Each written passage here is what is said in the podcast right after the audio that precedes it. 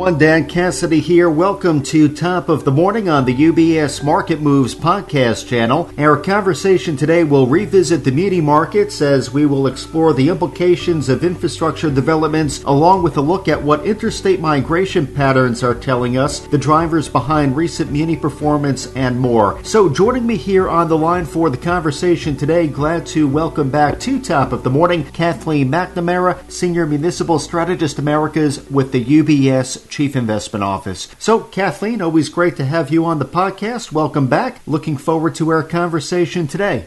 So much, Dan, for having me back on. Absolutely. And Kathleen, I know our conversation today will revolve around the most recent Municipal Market Guide, a monthly publication I know you run lead on. And the title for the month of August is Migration Patterns Persist. Uh, we'll get into that topic a bit later in the conversation, though, as a starting point, very timely. I know we're tracking a $1 trillion bipartisan infrastructure bill, which really seems to be gaining momentum. I know the Senate could cast votes as early as this week. So, Kathleen, pending that moves forward, what are the implications of the bill's passage to the muni market? I mean, that's right, Dan. All eyes are certainly on Washington, D.C. lawmakers to see what that final infrastructure deal may look like.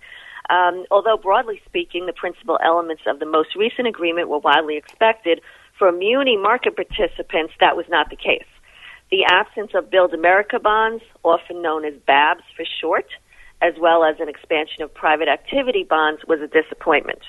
That being said, new information may be forthcoming before Congress breaks for summer recess. As you said, we may get some information um, this week. It is still possible that a Muni initiative be attached to a bill amendment on the Senate floor. Of course, that situation is fluid and the final outcome remains to be seen.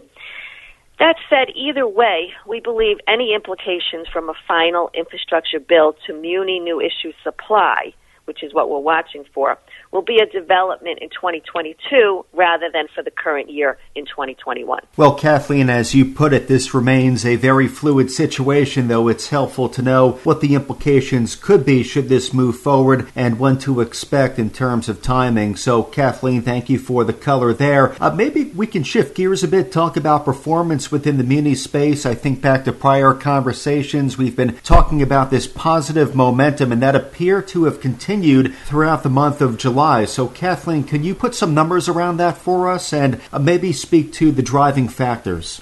Yes, Dan, I'm happy to.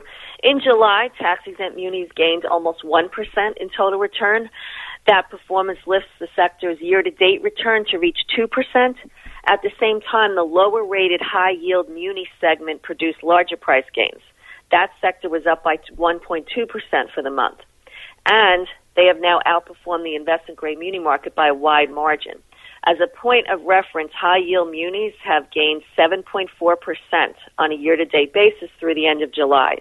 By comparison, even high yield taxable corporate debt produced softer results of about 4% for the same time frame. We attribute the solid performance from tax exempt munis and obviously high yield munis as well in large part to three reasons. First, credit fundamentals have improved in the wake of monetary fiscal stimulus. Second, falling U.S. Treasury yields, as what we've witnessed so far this year, are supportive to munis. And third, supply demand dynamics have been favorable. So, Kathleen, as a follow up within the muni market guide, you do take a few moments to update on both credit spreads and fund flows. Uh, what did the month of July deliver on both? Uh, yes, we do uh, always provide updates on those two um, factors. Not surprisingly, Dan, credit spreads have continued to tighten, and that reflects improvements in the credit fundamental outlooks thus far in 2021. As a point of reference, triple B spreads at the 10 year maturity point now sit at only 63 basis points. These are the tightest spreads that we've seen since the pre pandemic period of early March 2020. And in the high yield muni space, a similar pattern is seen. The gap between high yield munis and investment grade munis as a whole rests at about 205 basis points. That closely aligns with the pre pandemic levels seen in early 2020. On the demand side, investor interest in munis have been very strong, as best evidenced by inflows to muni mutual funds.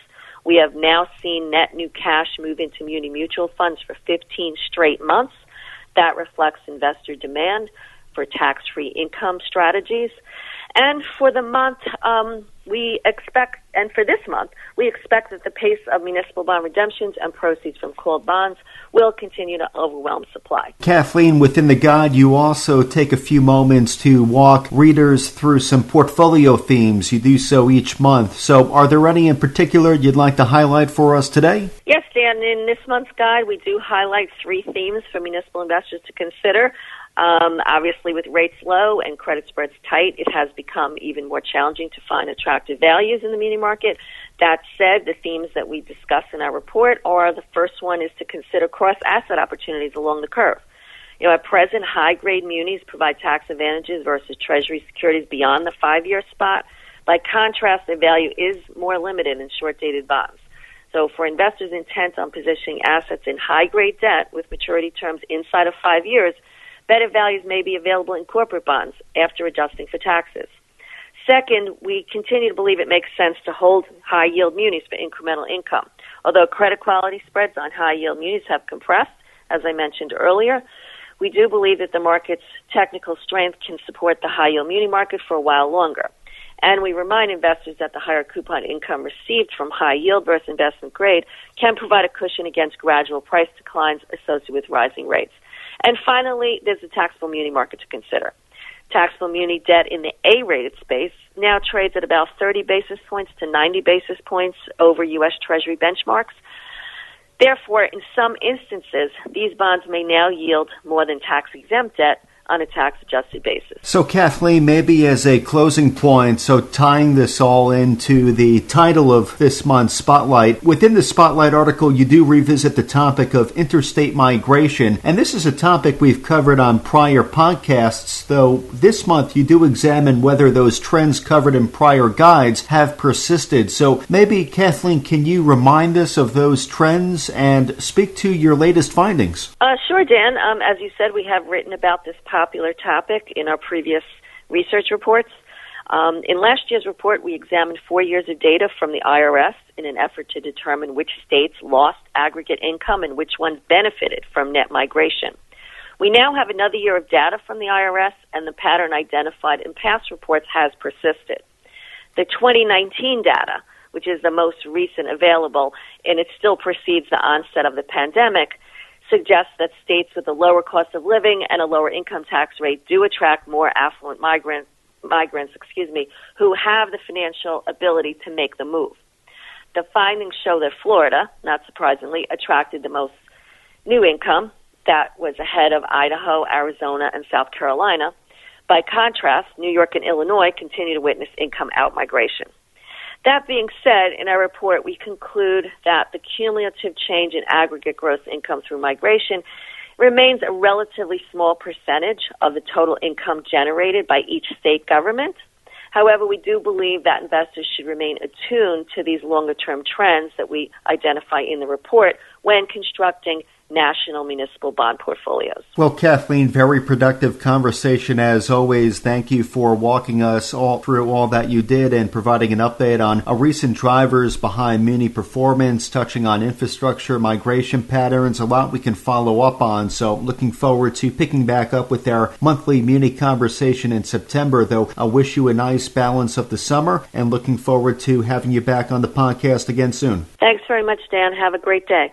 Thank you, Kathleen. And again, today we've been joined by Kathleen McNamara, Senior Municipal Strategist Americas with the UBS Chief Investment Office. So, as a reminder to our clients and our listeners, the UBS Chief Investment Office does author a variety of publications and blogs that touch on timely market developments, asset classes, and portfolio allocation. Uh, these resources can all be located on ubs.com forward slash CIO, including, of course, the publication which Kathleen Has been making reference to during our conversation today. The monthly municipal market guide, again, the title for the month of August, Migration Patterns Persist. So for clients of UBS, you can also contact your financial advisor if you would like to learn more about today's topics or if you would like to receive a copy of the municipal market guide directly. Top of the morning is part of the UBS Market Moves podcast channel, which is available where podcasts are found, including on iTunes, Spotify, TuneIn, Stitcher, and Pandora. Visit Ubs.com forward slash studios to view the entire podcast offering, as well as the new UBS Trending video series. From UBS Studios, I'm Dan Cassidy. Thank you for joining us.